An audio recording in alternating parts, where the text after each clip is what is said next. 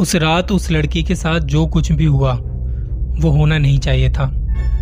एक अच्छी खासी पढ़ी लिखी लड़की, जिसके कुछ सपने थे, कुछ पाना चाहती थी, ज़िंदगी में कुछ बड़ा करना चाहती थी, जिसकी शुरुआत उसने एक हॉस्पिटल में नौकरी से की। कहते हैं कि इंसान की मौत के बाद वो एक अंधेरी काली दुनिया में चला जाता है। एक ऐसी अंधेरी दुनिया जो सिर्फ़ उनके लिए है। सोनम की कहानी है ये। वो बताती है कि मैं एक नर्स हूँ। मतलब थी किसी टाइम पर अब मैंने वो काम छोड़ दिया है। पर ये उन दिनों की बात है जब मैं एक सरकारी हॉस्पिटल में बतौर नर्स की जॉब किया करती थी। उस हॉस्पिटल में काम करते हुए मुझे चार साल हो चुके थे लगभग। और वो रात मुझे आज भी ठीक से याद है। वो एक अमावस की रात थी। उस रात मैं हमेशा की तरह मरीजों की फाइल्स चेक कर रही थी। मरीजों की दवाइयाँ ठीक से दी गई हैं या नहीं, वो सब देख रही थी। तभी मुझे इमरजेंसी डिपार्टमेंट से कॉल आया और वहाँ के वार्ड बॉय ने कहा कि मुझे इमरजेंसी वार्ड में बुलाया गया है। मैंने उस कॉल करने वाले से कहा कि वहाँ पर और कोई नर्स नहीं है क्या? तो उन्होंने बताया कि अभी कुछ मिनट पहले वहाँ पर एक पेशेंट आया है और उसने डॉक्टर और नर्स दोनों पर हमला कर उन्हें जख्मी कर दिया है। अभी फ़िलहाल पुलिस और वार्ड बॉय ने उन्हें काबू में कर रखा है, पर डॉक्टर की हेल्प के लिए वहाँ कोई दूसरी नर्स नहीं है। तो मैंने अपने साथ काम करने वाली दूसरी नर्स को जगाया कुछ वक्त के लिए उसे इस वार्ड पर ध्यान रखने को कहा जहाँ पे मैं थी। मैं जब इमरजेंसी रूम में गई तो वहाँ देखा कि पुलिस वहाँ एक पेशेंट को लेकर आई थी, जो कि वो उनके काबू से बाहर था। उसने बहुत सारा नशा कर रखा था। वो बिना कुछ सोचे समझे किसी को भी जख्मी किए जा रहा था। खुद को छुड़ाने के लिए वो बहुत ज़ोर ज़ोर से चीख रहा था, चिल्ला रहा था। वो इतना नशे में था कि चार पाँच लोग भी मिलकर उसको संभाल नहीं पा रहे थे। जैसे ही सिस्टर सामने गई तो कुछ पल के लिए वो एकदम शांत हो गया और ऊपर से नीचे तक घूरने लगा। उसकी वो नज़र काफ़ी अजीब लगी। उसमें एक अजीब सा खौफ था। फिर मुझे देखकर वो कुछ बड़बड़ाने लगा। सिस्टर ने बताया कि जैसे ही मैं उसे चेक करने के लिए आगे बढ़ी तो मुझ पर झपटने के लिए खुद को छुड़ाने की कोशिश करने लगा। उसे चेक करने का मौका ना तो डॉक्टर को मिल रहा था, ना मुझे। तो आखिरकार डॉक्टर ने उसे शांत करने के लिए एक इंजेक्शन लगाने के लिए कहा और मेरे हाथ में इंजेक्शन पकड़ा दिया। मेरे इंजेक्शन लगाते ही वो इंसान एकदम शांत हो गया। लेकिन अगले ही पल डॉक्टर ने कहा कि वो तो दम तोड़ रहा है। वो मरते वक्त अपनी बड़ी बड़ी आँखें करके मुझे ही देख रहा था। लेकिन हम उसे बचा पाते, उससे पहले ही उस आदमी की मौत हो गई। शायद उस आदमी ने इतना ज़्यादा नशा कर रखा था कि दवाई भी काम नहीं कर पा रही थी, उसकी ताकत ख़त्म हो चुकी थी, या फिर उसने अपनी मौत खुद चुन ली थी। क्योंकि मरते वक्त उसके चेहरे पर मौत का ज़रा भी डर नहीं था।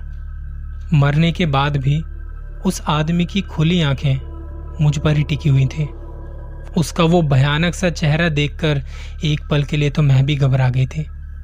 चेहरे पर कई घाव के निशान थे। दोनों होठ बीच से कटे हुए और उसमें से खून निकल रहा था। शायद वो इंसान बहुत नशेड़ी था, इसलिए उसका चेहरा, हाथ, पैर सब कुछ काले पड़ चुके थे। उसकी मौत के बाद उसके पोस्टमार्टम से पहले थोड़ी बहुत जाँच पड़ताल करने के लिए कुछ सीनियर्स डॉक्टर्स को बुलाया गया। और उस वक्त मुझे पता चला कि वो एक सन की इंसान था। वो हमेशा नशे में रहता था और नशे में किसी किस्म का काला जादू किया करता था। उसी चक्कर में उसने अपनी पत्नी और बेटी की जान ले ली थी। और जब उसे पुलिस ने पकड़ा तो उसने अपने पास जो नशे की गोलियाँ थी, वो सारी एकदम से खा ली और उसी वजह से उसकी हालत खराब होती चली गई। वैसे वो मेरे लिए एक आम हादसा था, क्योंकि मेरे सामने ऐसा कई बार हुआ है। चार सालों में मैंने कई लोगों को दम तोड़ते हुए देखा है यहाँ अस्पताल में, पर यह कुछ अजीब था। मरते वक्त भी उसके चेहरे पर एक अजीब सी हँसी थी। उस घटना के बाद मैं अगले कुछ दिनों तक ठीक से सो भी नहीं पाई। दूसरे दिन घर जाते जाते मेरी मुलाकात इमरजेंसी के वार्ड बॉय से हुई। तब वार्ड बॉय ने मुझे बताया वो बहुत खतरनाक इंसान था। उसको किसी की जान लेना मतलब जैसे कोई खेल था उसके लिए। ऐसे जैसे इंसान उसके लिए कोई खिलौना हो। अच्छा हुआ मर गया। नहीं तो वो ज़रूर उस दिन किसी न किसी इंसान को मार देता। तुम्हें पता है, उस दिन अमावस की रात थी। तो मैंने पूछा मतलब? तो मुझे बताया, अरे मतलब जब उसे पकड़ा गया था ना, तब वो और किसी लड़की की बलि देने वाला था। जब पुलिस उसे यहाँ लेकर आ गई तो वो ऐसे ही कुछ बड़बड़ा रहा था कि आखिरी बलि और, फिर मैं अमर बन जाऊँगा। असल में वो आदमी अपना शिकार ढूंढ रहा था कि उसी वक्त पुलिस ने उसे दबोच लिया। अच्छा हुआ मर गया साला। ये सारी बातें पुलिस वालों ने बताई थी और वार्ड बॉय के बताने के बाद मेरे रोंगटे खड़े हो गए थे जब मैंने उसको ये कहते हुए सुना। उसकी आँखें मेरे सामने नज़र आने लगी, जो कि मरते वक्त एक अजीब तरह से हँसते हुए मुझे देख रही थी। उसके अगले हफ़्ते मैंने अपनी डे शिफ्ट खत्म की और फ्राइडे को नाइट शिफ्ट के लिए वापस से ज्वाइन किया। उस रात मुझे रास्ते में कोई बारात होने की वजह से हॉस्पिटल पहुँचने में देर हो चुकी थी। मुझे रात के साढ़े आठ बजे तक हॉस्पिटल पहुँचना था। लेकिन मुझे हॉस्पिटल पहुँचते पहुँचते रात के ग्यारह बज गए थे।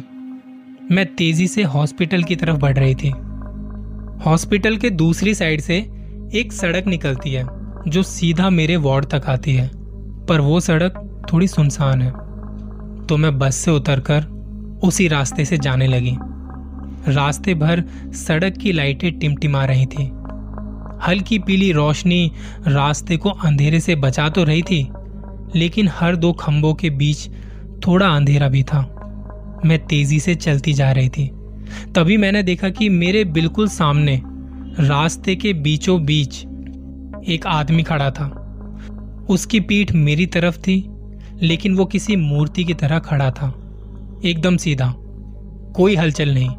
उसके हाथों में कुछ चीज़ थी।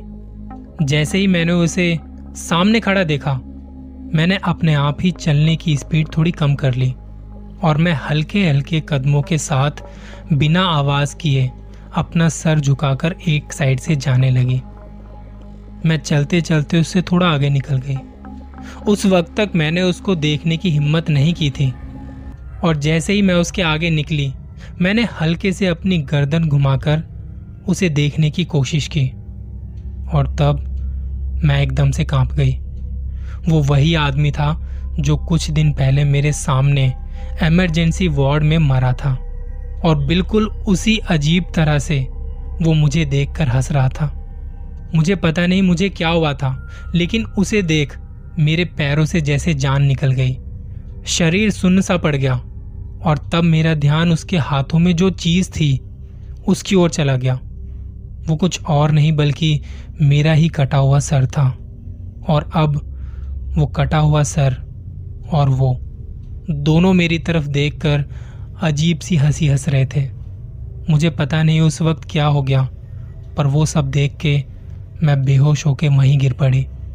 उसके बाद क्या हुआ मुझे कुछ पता नहीं चला, पर किसी ने मुझे वहाँ पे बेहोश देखा और मुझे हॉस्पिटल में लाकर एडमिट कर दिया। जब मुझे होश आया तो सुबह के चार बज रहे थे। मुझे कुछ समझ नहीं आया था कि क्या हुआ था मेरे साथ। जब तक मैं बेहोश नहीं हुई थी उससे पहले की तो मुझे सारी बातें याद हैं। वो रास्ता, वो सड़क, वो आदमी। मेरे होश में आने के बाद मेरे स्टाफ के लोग मुझसे एक एक कर मिलने चले आए। उनके कहने के मुताबिक, मैं स्टाफ के ही किसी एक मेंबर को रास्ते में बेहोश मिली थी। पर मेरे साथ वहाँ क्या हुआ था, वो कुछ भी नहीं जानते थे।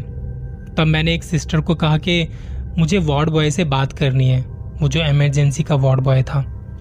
मुझे उससे बात इसलिए करनी थी क्योंकि वो जो आदमी दिखा था मुझे उस रात, उस अंधेरे में सड़क पर, वो तो हमारे सामने मर चुका था। तो अब मुझे कैसे नज़र आ सकता है? और उसके हाथ में मेरा ही कटा हुआ सर क्यों था? नहीं, ये सब मेरा वहम है या फिर कोई चेतावनी थी। तब सिस्टर ने आकर मुझे बताया कि वो लड़का कुछ दिनों से काम पर नहीं आया है। उस हादसे के बाद मैंने हफ़्ता दस दिन आराम किया और हमारे ही हॉस्पिटल में साइकेट्रिस्ट डॉक्टर से अपॉइंटमेंट ले ली। उस वक्त मैंने डॉक्टर को उस आदमी और उस रात के बारे में, हादसे के बारे में सब कुछ बताया। कुछ नहीं छुपाया। पर डॉक्टर का कहना था कि शायद उस इंसान की मौत का सदमा लगा है और मेरे अंदर उसका इतना डर बैठा हुआ है कि मुझे वो बार बार नज़र आ रहा है। मैं जानती थी कि जो भी मैंने देखा और महसूस किया है, मैं उन्हें कभी नहीं समझा पाऊँगी। दिमागी ट्रीटमेंट होने के बाद और फिर हफ़्ते भर आराम करने के बाद मैंने फिर से अपनी ड्यूटी ज्वाइन की। तबीयत अभी हाल ही में ठीक हुई थी, इसलिए मैंने कुछ दिनों के लिए अपनी डे शिफ्ट रखी। लेकिन काम तो काम है नाइट शिफ्ट कब तक ना करती। उस रात मैंने उस रास्ते में जो भी देखा था, उसके बाद कभी मैं उस रास्ते पर नहीं गई। भले ही मुझे हॉस्पिटल घूम कर आना पड़ता हो, लेकिन मैंने उस रास्ते से गुजरना हमेशा के लिए छोड़ दिया। और ऐसी ही एक रात की बात है। मैं हमेशा की तरह वार्ड में मरीजों को और दवाइयों को चेक करने के लिए जा रही थी, कि तभी एक मरीज़ के बेड के पास, उसके पास वाली खिड़की से मेरा ध्यान नीचे रास्ते की ओर गया। वहाँ कोई साया खड़ा था। बिल्कुल वैसा जैसे मैंने उस रात देखा था, और उसके हाथ में किसी का सर था शायद। शायद वो देख मैं झट से खिड़की से पीछे हट गई, और जाकर अपने डेस्क पर बैठ गई। बाकी काम मैंने दूसरी सिस्टर को करने के लिए कहा। रात के करीब दो ढाई बजे मेरे साथ वाले सिस्टर स्टाफ रूम में जाकर सो गई मैं अपने डेस्क पर बैठ अगले दिन की दवाइयाँ फाइल्स में लिख रही थी कि तभी मैंने एक अजीब सी हँसी की आवाज़ सुनी। मैंने अपने सामने सारे बेड्स पर नज़र घुमाई। सारे के सारे पेशेंट्स आराम से सो रहे थे। मैं वहाँ से उठकर हमारे वार्ड से बाहर चली गई। ये देखने के लिए कि वो आवाज़ कहाँ से आ रही है। वो एक बहुत ही लंबा कॉरिडोर था, करीब सौ मीटर लंबा। मैं चलते चलते उस कॉरिडोर से गुजरते हुए आसपास के सभी वार्ड्स को चेक करते हुए आगे बढ़ती जा रही थी। और तब मेरा ध्यान उस कॉरिडोर के आखिर में गया। वहाँ कोई था। मुझे यह समझते हुए देर नहीं लगी कि वो जो भी था, वो वही था जो मैंने उस रात देखा था। उसे देख मेरा सर चकराने लगा। जैसे उसने मुझे अपने वश में कर लिया हो। मैं अपनी जगह से हिल नहीं पा रही थी। वो साया धीरे धीरे मेरी तरफ़ बढ़ने लगा। और मैं एकदम सुन एकदम सुन होकर अपनी जगह पर खड़ी हुई थी। जब वो रोशनी में आया तो मैंने उसे देखा। वो वही साया था। उसके चेहरे पर कई सारे जख्म के दाग थे। काले पड़े हुए दोनों होठों के बीच में कटे हुए निशान और उनसे बहरा खून। मुँह से पानी टपक रहा था उसके। चेहरा सूखा और काला। उसे देख मैं जान चुकी थी कि आज आज भी शायद अमावस की रात है और मैं शायद उसकी आखिरी बली हूँ आज। मैंने वहाँ से भागने की, चिल्लाने की बहुत कोशिश की, पर मुझमें जरा भी ताकत नहीं थी। वो बिल्कुल मेरे सामने खड़ा था और उसी दिन जैसे अजीब तरह से हंस रहा था। मैंने चिल्लाने के लिए अपना मुँह खोला, पर मेरे मुँह से आवाज़ नहीं निकल पा रही थी। वो गले में अटकी रह गई। और अगले ही पल उसने अपने नाखून मेरी गर्दन पर घुमाने शुरू किए। मैंने किसी तरह अपने आप को उससे छुड़ाने की, बचाने की कोशिश की, लेकिन फिर भी मेरे गले पर कुछ खरोचे आई और उनसे खून बहने लगा। मैं नीचे गिरने ही वाली थी और पीछे से एक सिस्टर आई। उसने मुझे देख लिया था और फिर मेरे साथ एक बार वही हुआ। मैं बेहोश हो गई। जब मुझे होश आया तो मैं फिर से अपने हॉस्पिटल में एडमिट थी। अब मेरे गले पर एक बड़ी सी पट्टी लगी हुई थी। शायद उस साय की बली से बच गई थी मैं। जब मेरे जख्म पूरी तरह से ठीक हो गए, तब मुझे हॉस्पिटल की तरफ़ से साइकेट्रिस्ट डॉक्टर का ट्रीटमेंट लेने के लिए कहा गया। हॉस्पिटल के स्टाफ का कहना था कि मैं बेहोशी की हालत में कुछ अजीब तरह से हंस रही थी, चिल्ला रही थी। जब मैं डॉक्टर के पास गई, तब मुझे डॉक्टर साहब ने बताया कि हॉस्पिटल ने मुझे एक दिमागी मरीज़ घोषित कर दिया है। मैंने पहले डॉक्टर को सबसे पहली घटना के बारे में बताया था कि जब मुझे रास्ते में वो साया नज़र आया था और आखिरी बार के हादसे के बाद जिस सिस्टर ने मुझे बचाया, उसने हॉस्पिटल में ये रिपोर्ट दी थी कि उस रात मैंने अपने ही हाथों से, अपने आप पर किसी नुकीली चीज़ से वार करना चाहा और मैं अपनी गर्दन को काटने की कोशिश कर रही थी।